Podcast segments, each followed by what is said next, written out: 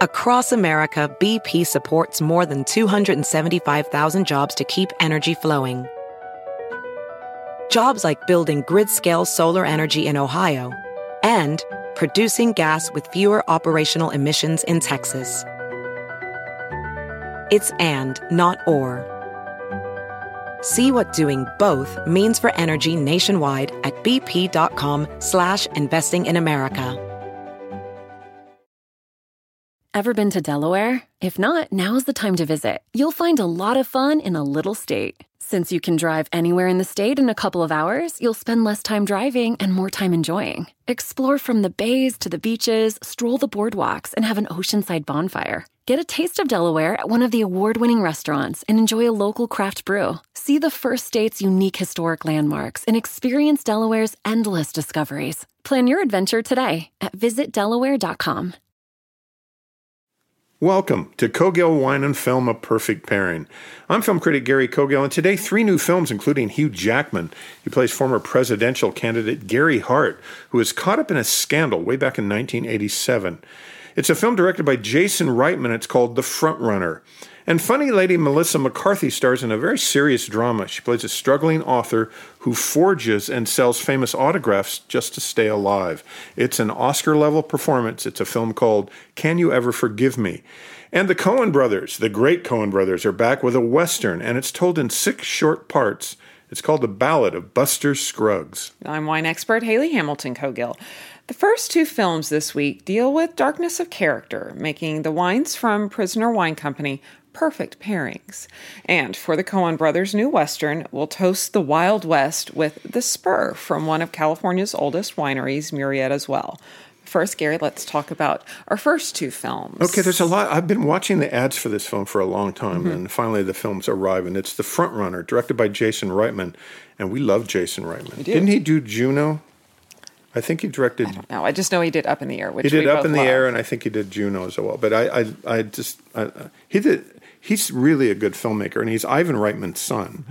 And it stars Hugh Jackman. Of course, Hugh Jackman had a runaway hit a year ago in The Greatest Showman. The Greatest Showman, absolutely. Just, just fantastic. Fantastic. Still makes me cry. I've seen it like 10 times, and every time I watch it, it makes me cry. It, was, it was on cable yesterday. Yes. It was a, it's a stop down, isn't it? Yeah. Because you kind of wait for the moment. Yeah. Oh, I want to see this song or we love song. The, the music's great. But we know him all the way back to Wolverine. And you know him back to seeing him in Oklahoma. So can I tell the um, story again? I think you've done it, yes. Well, I want to tell it again because it, it always just amazes me. So I'm in London, and I think I'm there interviewing Julia Roberts and Hugh Grant for uh, Notting Hill. Notting Hill, and a couple other films. And I have an afternoon off, so I go to the Saturday afternoon matinee in the West End, and I have to go because it's Oklahoma, which is Southwest America, but it's the it's the Broadway musical Oklahoma, starring two Australians I've never heard of. One was Hugh Jackman, and the other was the female lead was the the chief dancer in the Australian ballet c- company, and then but it's in London, so it's a British production Yes. of an American you- musical starring Australians. I've got to go. Yeah. I never seen or heard of Hugh Jackman. My jaw dropped the entire thing. It was so brilliant, and they ended up recording that production in in the West End in London. They released it on back then VHS Mm-hmm. tape, and it's called Hugh Jackman's Hugh Jackman in Oklahoma. Or- It's so funny because on my my little Spotify uh, music that I listen to when I walk and such, Mm-hmm. I listen to a lot of show tunes, and sometimes you know Spotify like like puts in music that they think that you'll like, like a Pandora or something Mm-hmm. like that, and that entire like Oklahoma soundtrack has come up on Of Hugh Jackman? Yes, of Hugh Jackman, and at first I was like, "Is that him?" Oh yeah, and so kind of looking at the notes and everything, yeah, it's fantastic. It's a fant- it, He has a like, voice his like a voice cannon. is insane. Yes. And then he, you know, he went on to star in Broadway and won a Tony Award and all that. And we know we know that he can sing, but Yeah. back then we had no idea. So every time I would interview, because I started interviewing him for Wolverine, every movie I would walk in and I would break into song and he would pick it up and take it. and I just love that guy. So we love Hugh Jackman. So Let's talk about the film. So he's Gary Hart, which is the former senator of Colorado, who becomes kind of the front runner for three weeks anyway. Yes. Uh, for the Democratic presidential nomination. This is back in 1987. He, you know, he's a smart guy. He had charisma. He's real idealistic. He was very popular hair. with young voters. Had good hair. um, he was married uh, with kids. He had kind of a clear path to the White House, and it all came crashing down in literally three weeks with an allegation of an extramarital affair. And there's a girl on a boat, and there's photos of Gary Hart and this woman on a boat. And it, it's about those three weeks. It's about that campaign time of the rise to power of what could have been for him, and then the the massive fall. Uh, and it forces him to address his scandal, and it kind of derails him and his personal life and his marriage at the time. Vera Farmiga plays his wife, and she's got some moments in this film that are great. And of course, she was in The Departed, and she was the girl opposite Clooney in Up in the Air, mm-hmm. another Jason Reitman film. And and uh, here's my here's my problem with this film is it brings up the dilemma because we have so much information now with the current president that one thing like this that happened back then derailed an entire destroyed an entire campaign. career. Now, not just a campaign. Like, now have it, we heard of Gary Hart since then? No. Yeah. And now it doesn't matter at at, at all. At like, all. Nobody seems to care. Or, or it didn't matter in this campaign. It, it's. It might in the future, but it has not mattered at all for the last two, three years, four years. Well, this is what's so crazy, and I think that this is really the the, the start of having. There were references in the film that, with like the news guys, of you know, uh, we didn't talk about JFK's women when right. we didn't talk about LBJ's women. We, you know, kind of had a handshake deal. We weren't going to bring that up because because your you know how you lead the country is different than how you lead your personal life. And i almost want to say it's a separation of church and state but maybe it's a separation of family and state. It's, and it was a separation you know, at the time i think going on of the press and of personal the personal well and it's like if you if you talk about that kind of stuff then you're a story for the national enquirer. When the national enquirer was a trash rag. Yeah. Now I think you know people think the Enquirer is probably great journalism because right. this is this is how far we've fallen. This is how far journalism has has has fallen. I completely agree. You know, it's it's we we stepped into a world of if, if it bleeds, it leads. If it's scandalous, then then that's your headline, and it's and it's really it's really really shocking. But the other side of it is I I do think it's interesting how uh, scandal ruined this career. Scandal. Think of all the, the John Edwards. Oh, oh ruined, all of them. You know, it just Clinton. took one. It's it's these these horrible allegations that have come out uh, through the years, and now we have a president that that continues to have so many just uh, blasphemous, terrible occurrences that he laughs at, that he that he that he mocks mocks these women that are that have said that he assaulted them right.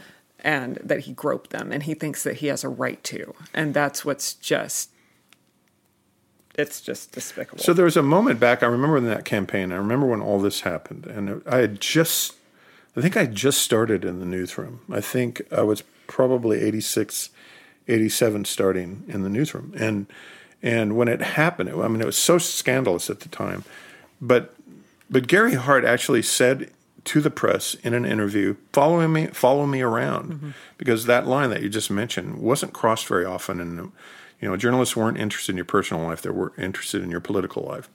And but when he challenged it, it made them so okay. We will. Mm-hmm. He said it. He asked mm-hmm. me to, so I did, and this is what we found. Mm-hmm. And everything's kind of changed since then. Mm-hmm. And and I, so having said all that, I think this conversation is interesting. I don't think the film's that interesting. So, because we mentioned this kind of stepping out of it and, and reflecting on it, you said it was kind of a cliff notes of.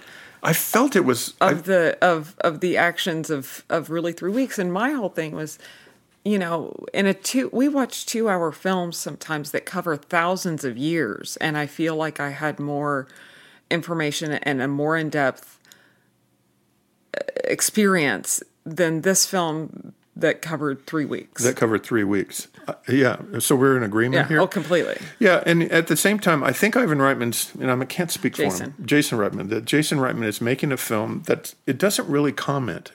He's not. He's not here commenting like, "Oh, look how horrible things are now," and look at this back then. Yeah. He's just he's showing how what happened and and how it is, and so all of that is interesting. But it's we've seen it a lot. We've mm-hmm. seen it a lot in all these newspaper films. We saw it in the Post, mm-hmm. um, and they're dealing with the Washington Post here too. Mm-hmm. And so we've seen a lot of that. What that newsroom angle kind of works, and none of that's very new. I think all it's handled really well. I think the film's very well made. I didn't care that much. Uh, I wasn't. And I don't know if that says something about me or just something about the film, but the film didn't jump off the screen for me. And I think he was, I think he's wearing a really weird, awkward wig the entire movie. Oh. Listen, I like Hugh Jackman. This is not an Oscar level performance. I don't think. And I, you know, I think the film's a good film, but not a great film. Yeah. Yeah, I give it a B, and I wouldn't even, I wouldn't give it a B plus or a B minus. I'd just give it a B and and leave it at that. But it's worth seeing. Well, and that's I think yes, because it because it brings up the greater conversation today. But yeah, I, I I'm. It's I good to have in the there. background of the conversation today. It's so disheartening today Right. to look at that and go, It's like wow, that ruined your career. That that's really- nothing now. that's kind of nothing now. I totally agree. Can we talk um, about this Melissa McCarthy film? yes. I'm all in here. This is a movie called Can You Ever Forgive Me? It's an odd title. A lot of titles to movies are starting to get longer like this, uh-huh. you know, and make statements. Can you ever forgive me? We know her from Bridesmaids. She was she was nominated for an Oscar for Bridesmaids. Mm-hmm. Isn't she the one that sat in the middle of the road in that dress? No, that was, was- that was one of the other bridesmaids. Yes. But I, That was the bride. She was the kind of rough one that'll Yeah. yeah punch you out. Yeah. And we've was- seen all these comedies from her. and We've all got to know her on television and, and also Sean Spicer. in the movie. In the, she's great as Sean Spicer on Saturday Night Live. She runs over you with her podium, Her podium. mobile podium. Gosh, great. She was in the female version of Ghostbusters. All of a sudden, uh, she plays Lee Israel, which is a, a real life person uh, who's no longer living, but it's the best selling celebrity biographer, and she had cats. But she wrote in the 70s and the 80s, you know, autobiographies of like Katharine Hepburn and Tallulah Bankhead and Estee Lauder and Dorothy Kilgallen, and, and then found herself pretty much living in a very dirty, musty apartment. She's kind of a hoarder Yeah, very much a hoarder. She doesn't clean either. It and doesn't filthy. clean. She has kind of no skills in that area, and and really poor and broke and really cynical and cynical and, and thinks that her kinda mean is- and angry Oh and- yeah, she hates the world. And so she keeps going to her uh, her publisher, which is actually uh, played by Jane Curtin from Saturday Night Live, who mm-hmm. was in the Coneheads, mm-hmm. uh, who's really great in a mm-hmm. nice little part. So you have these comedy people in a serious film that I think is in the upper 90s in Rotten Tomatoes. I think this is one of the best performances of the year. I really like this film. I like the way it's made. It's a director I don't know a lot about, Marielle Heller, who did Transparent on television and won an Emmy for it, and Diary of a, a Teenage Girl. It's got Richard E. Grant, uh, the British actor, who is kind of a gay sidekick to, to her and kind of a partner in crime. Huh? Very much so. Because what she does is when she runs out of money, she starts selling stuff and she's trying to get in advance. I need ten thousand dollars. I need ten thousand dollars to write another book, and nobody wants to advance her. Well, and it's because she really was, from just my research on who she was, it sounded like she was more like a a a magazine writer. Yeah. Like she had she had long kind of um, essays in in various publications versus like long form novels or Right. something like that. Yeah. And she did have a book on the shelf that didn't sell. That didn't sell, yeah. You know, and they, they mock that and kind of reference that. But she's really down on her luck. And she starts forging famous autographs and selling them to autograph dealers. And uh, and that whole world is kind of fascinating that you can have an autograph. Then how do you authenticate an autograph? And of course, all of that catches up with her because you, might be able to get away with it one or two in forging. She has an old typewriter that can replicate kind of old type and letters that Letters, Katharine yeah. Hepburn wrote or something like that.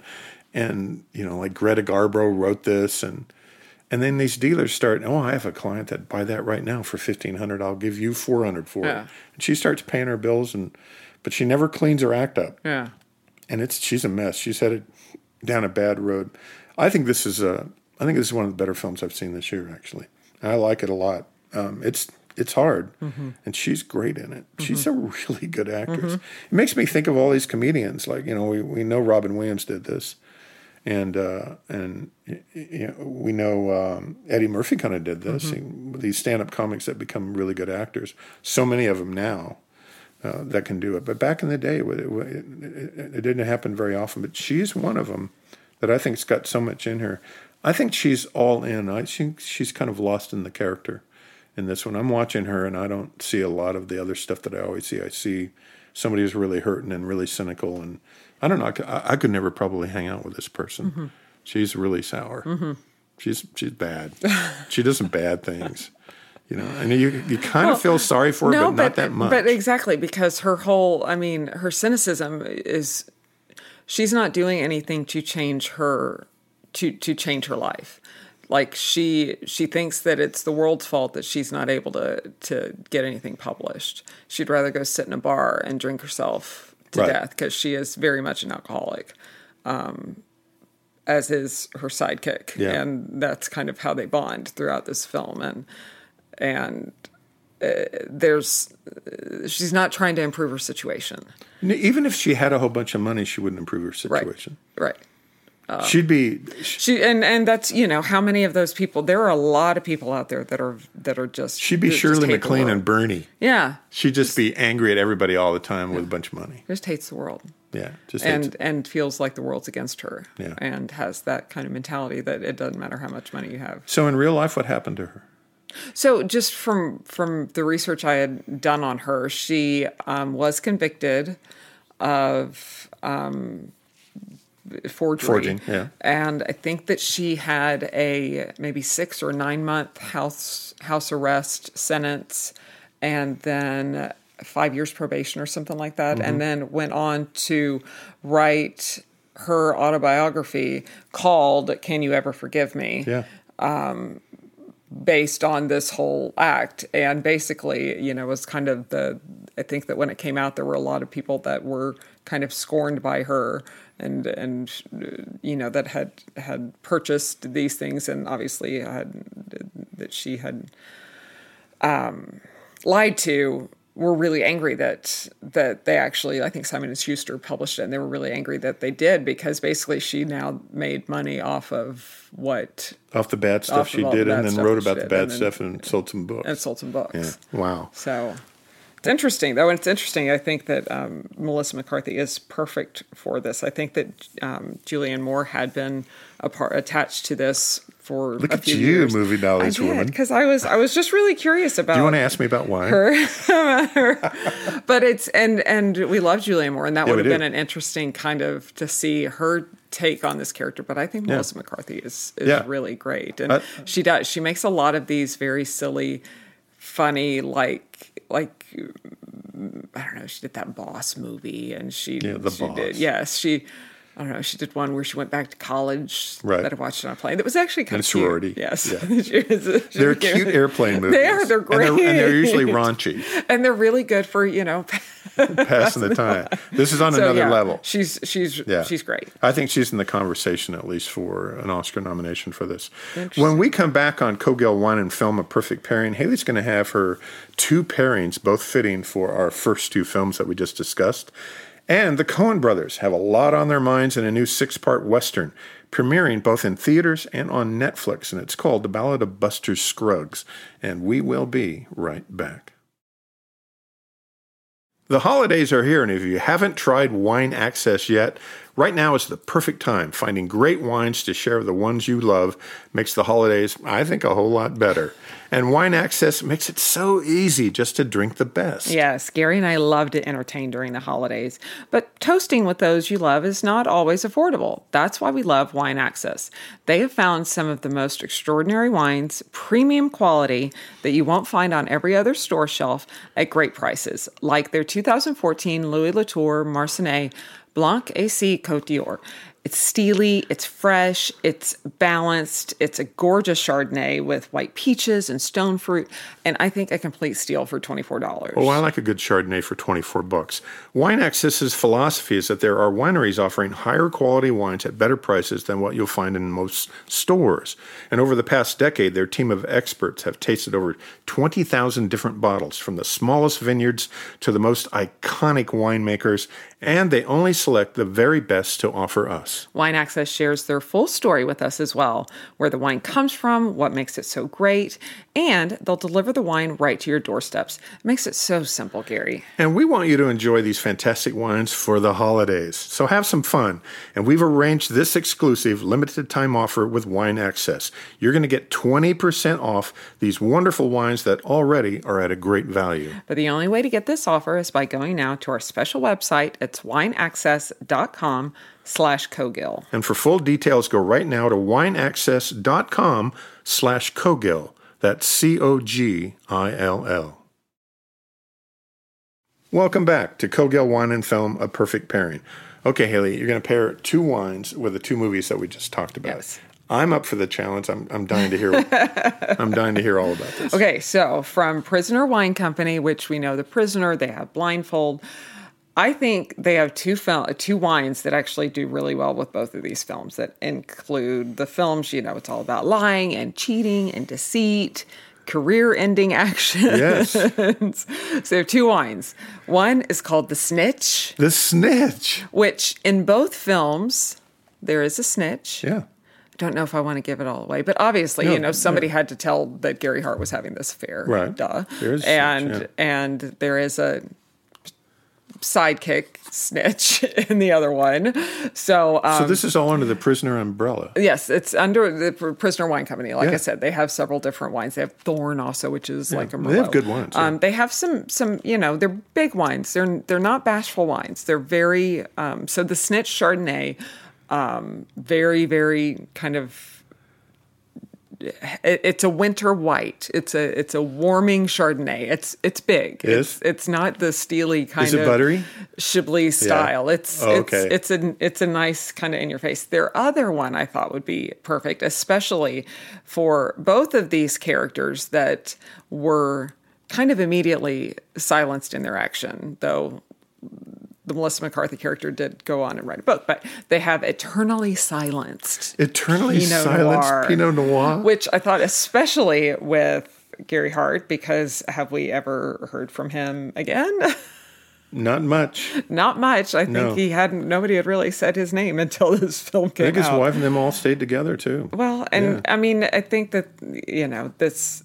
Yes. Yeah. I, I think so, but um, they're both big wines. You know, the Pinot Noir. It's it's spicy. It's slightly oaky. It's fruity. It's kind of that that whole California very um, ripe fruit style of Pinot. Then Chardonnay, very kind of over the top, kind of So both of these characters in these in these two movies Creamy, are, yeah. are, are are kind of big, bold characters. I mean, one's Mm-hmm. running for president, one's an author and yelling at everybody. yes. And not that these are wines that yell at you, No, but, they're, they're- but they're big. they're big. Yeah, they're not trying to stay obscure. Not at all. There's nothing. Um, I well, and I, but I like like I I will drink these wines. I'll drink a prisoner. I'll drink the blind. I actually really enjoy their blindfold. Um, Yeah. White wine that they that they made from kind of a Rhone blend. They're not. They're just not shy. They're just very very. Um, they're they're Yeah, they're not they're not ref- i don't want to say they're not refined because they it's just their style is to be very um, big yeah, they're making exactly what they want. yeah. yeah. and and doing very well they just opened a massive new kind of tasting room in napa that is very high tech and beautiful and um, so they're doing very you know they're doing very well with what they're doing Every time I walk by uh, and I, I see a lot of wine bottles in a, in a, in a store um, or in a wine shop, I see that prisoner label. Mm-hmm. I go right to that prisoner label. We've had that wine quite a bit. they're they're I've always liked it. it's yeah, it's a Zinfandel based blend. It's it's just a big fruity, spicy, jammy um, blend that that is kind of a, a good food friendly wine. It's higher alcohol, but it does have you know kind of that good pairs well with a good steak, that kind of kind of thing. I know we have lots of friends that that do enjoy it quite a bit. I think one of the bottles that people grab off the shelf and take when they go to a person's home is a lot of them grab the prisoner. I've had we've had people bring it to our house quite a few times. Yeah, Mm-hmm. Interesting. Because yeah. All right, you want to talk So about the so yeah, so eternally silenced Okay. and the snitch for both of for both of these. I think the, thought two, those are two of the best titles you've ever paired. are a perfect pairing. I think they are. yes, let's talk about the Coen Brothers. Okay, the Coen Brothers come along. I, we are fanatics. I, I am a fanatic about the Coen Brothers. Yes. These guys can do no wrong. I don't think they've ever made a bad film. They've made a couple films that weren't as popular as the other ones, but when we go back to all the way back to Blood Simple and Fargo and um, um, oh my gosh, No Country for Old Men. It goes on and on and on. And Hail Caesar. Hail Caesar. Would that you were. Would that you were. Uh, they, they're they're amazing movies, and they're funny and they're odd, and they have random acts of violence in them. And uh, I, this one does too. And so this new thing that we're starting to see, because we talked about it with the Outlaw King, is that Netflix is starting to produce, buy in, finance major feature films I think yeah. and Uh, they're and they're premiering them on Netflix and in a handful of theaters around the country, and that gives them Oscar consideration. And we're going to see. Well, I think yes, because Amazon is doing it, Hulu is doing it. All of yeah. these kind of platforms have started have started having this. I mean, but I think CNN has done this also. I think. HBO does this also. Yeah. I think that if you can if you can obviously get your film released in a handful of theaters, then then you become Oscar- available for yeah. for award consideration. Right.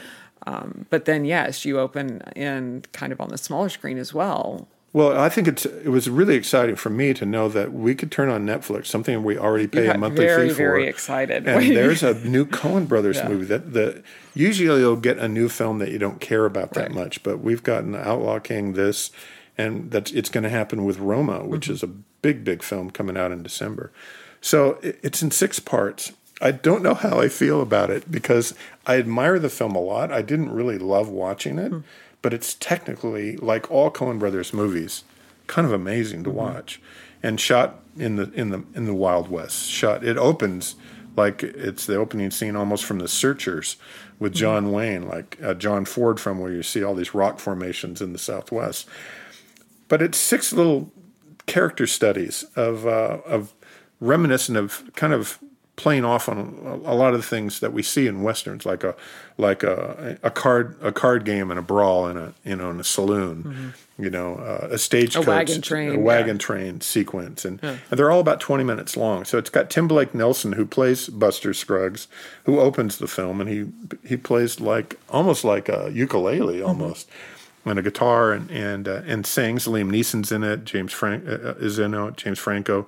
Uh, Zoe Kazan. Where do we know her from? She was in um, the the Big Sick. She wasn't. She, She was, was, the, girl, and in the she Big was Sick. also she's been in several things. She's an adorable actress. Yeah, she's great. Yeah, and Tom Waits is in it. Who's You got that? I love Tom- Tom Waits. Got that Tom gravelly. I love Tom Waits.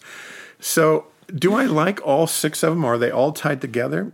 Yeah, some of them, like three or four of them, I'm kind of indifferent about, and I kind of want to watch them again because I think I'm missing something. But the opening one has shocking scenes of violence, Yeah. and it's comical, and you know, it's like it's like a, a guy that's never been defeated with his gun, Mm-hmm. and so everybody wants to come and you know face off with him in the town, and he'll just shoot you right, and then just random acts of violence about that. But then he's also, you know, he's a he's dressed in white and he's he He's he Buster has, Scruggs. Exactly. He has this persona of I'm the good guy, but then man, he's I'm the good a- guy, but he's not. he's a feisty one. Yeah, and so you know the whole outlaw thing. It's kind of like high noon in the middle of the town. You know, do you, do you draw first or draw second, and and then and then it's just randomly weirdly violent, like most Coen Brothers movies are. There's a real sweet one with her, with the the actress you're just talking about, um, uh, uh, about a wagon train, and I think that's my favorite one because it had a sense of sweetness, melancholy to it. And I think the first one's kind of my favorite one. And I think the last one just kind of ended with like, you know, in a stagecoach and I don't know, they look like they're all in the stagecoach to hell. But I, I'm not sure what the Coens are saying here. But once they finally get there, it's kind of over, and, and then the movie's over.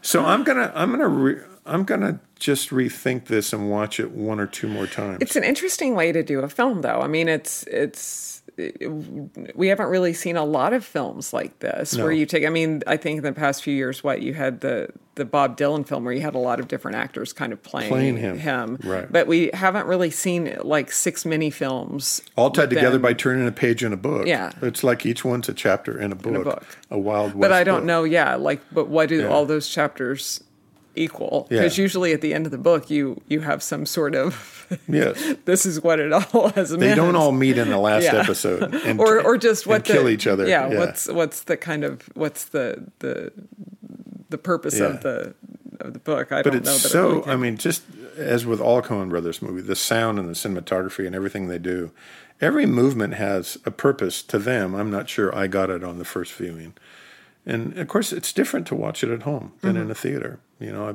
you, I'm not sure I'm paying as much attention as I would in a movie theater, and uh, because you can stop and pause it, and, which happens. So I, I, it's new to me, but I get very excited about being able to watch movies at home and, and not go to the theater all the time for this. So I think I, I think it's really good. I, I just don't know how much I liked it that much. So I admire it. I'd recommend it. But I'd be curious what other people think of this too. Mm-hmm. Yeah, be fun. This is it's a fun film to talk about. good. Yeah. Good. So I thought it'd be fun to have a, a westerny pairing for your westerny film. Pew pew pew. That sounds more like Star Wars guns. That So sounds lightsabery, not in- Wild I was going to say in the 1850s, the days of the Wild West. Yeah. Uh, Joaquin Murrieta, um, who at the time was considered either an outlaw or a Robin Hood, which we love those, and his posse roamed the Sacramento Delta. They rounded up wild Mustangs to sell in Mexico. So, Wow.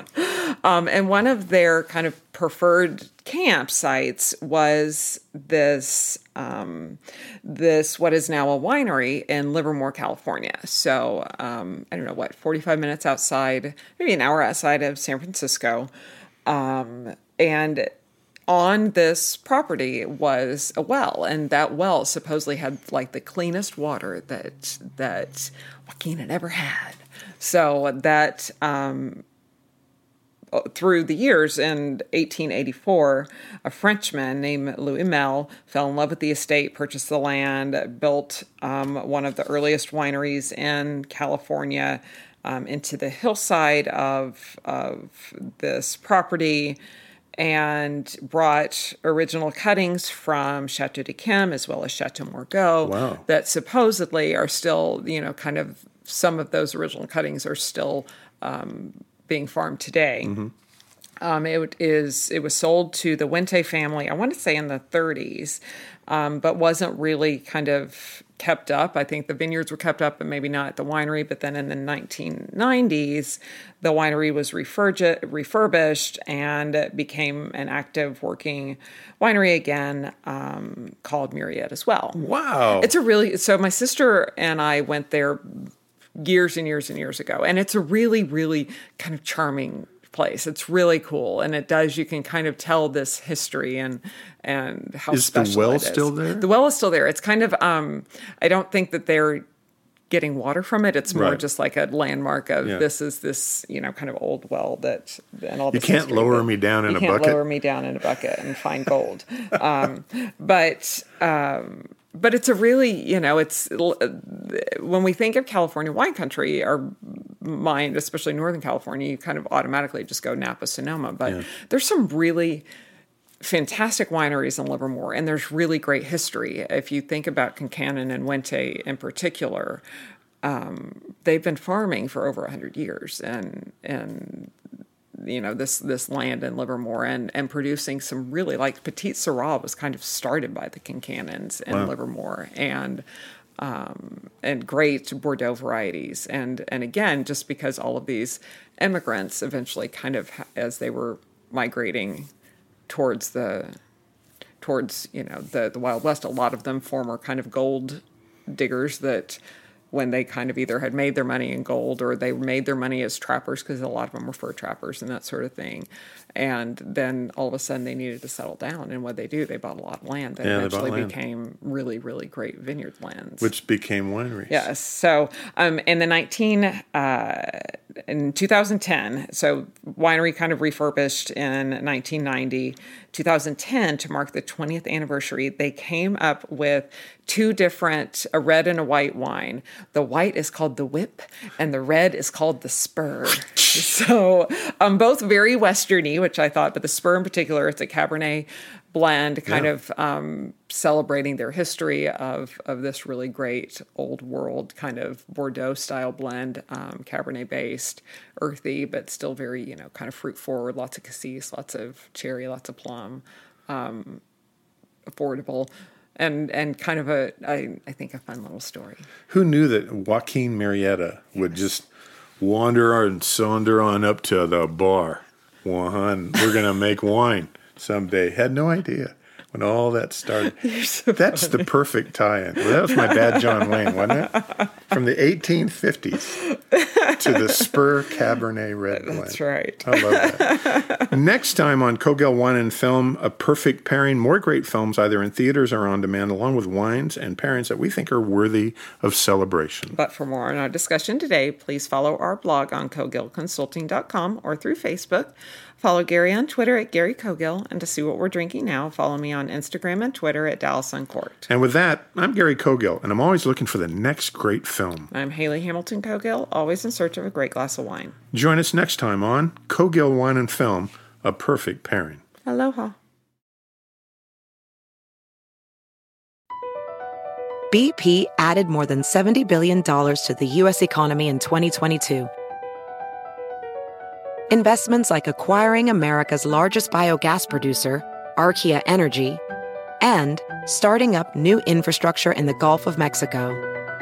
It's and, not or. See what doing both means for energy nationwide at bp.com slash investing in America. Did you know that Delaware has endless discoveries? The first state invites you to explore miles of beaches and boardwalks, dozens of unique breweries, award winning restaurants, some of the country's best state parks, beautiful garden estates, and even tax free shopping. There's plenty of fun for the entire family and more. Find trip ideas and all the info you need to plan your Delaware discoveries at visitdelaware.com.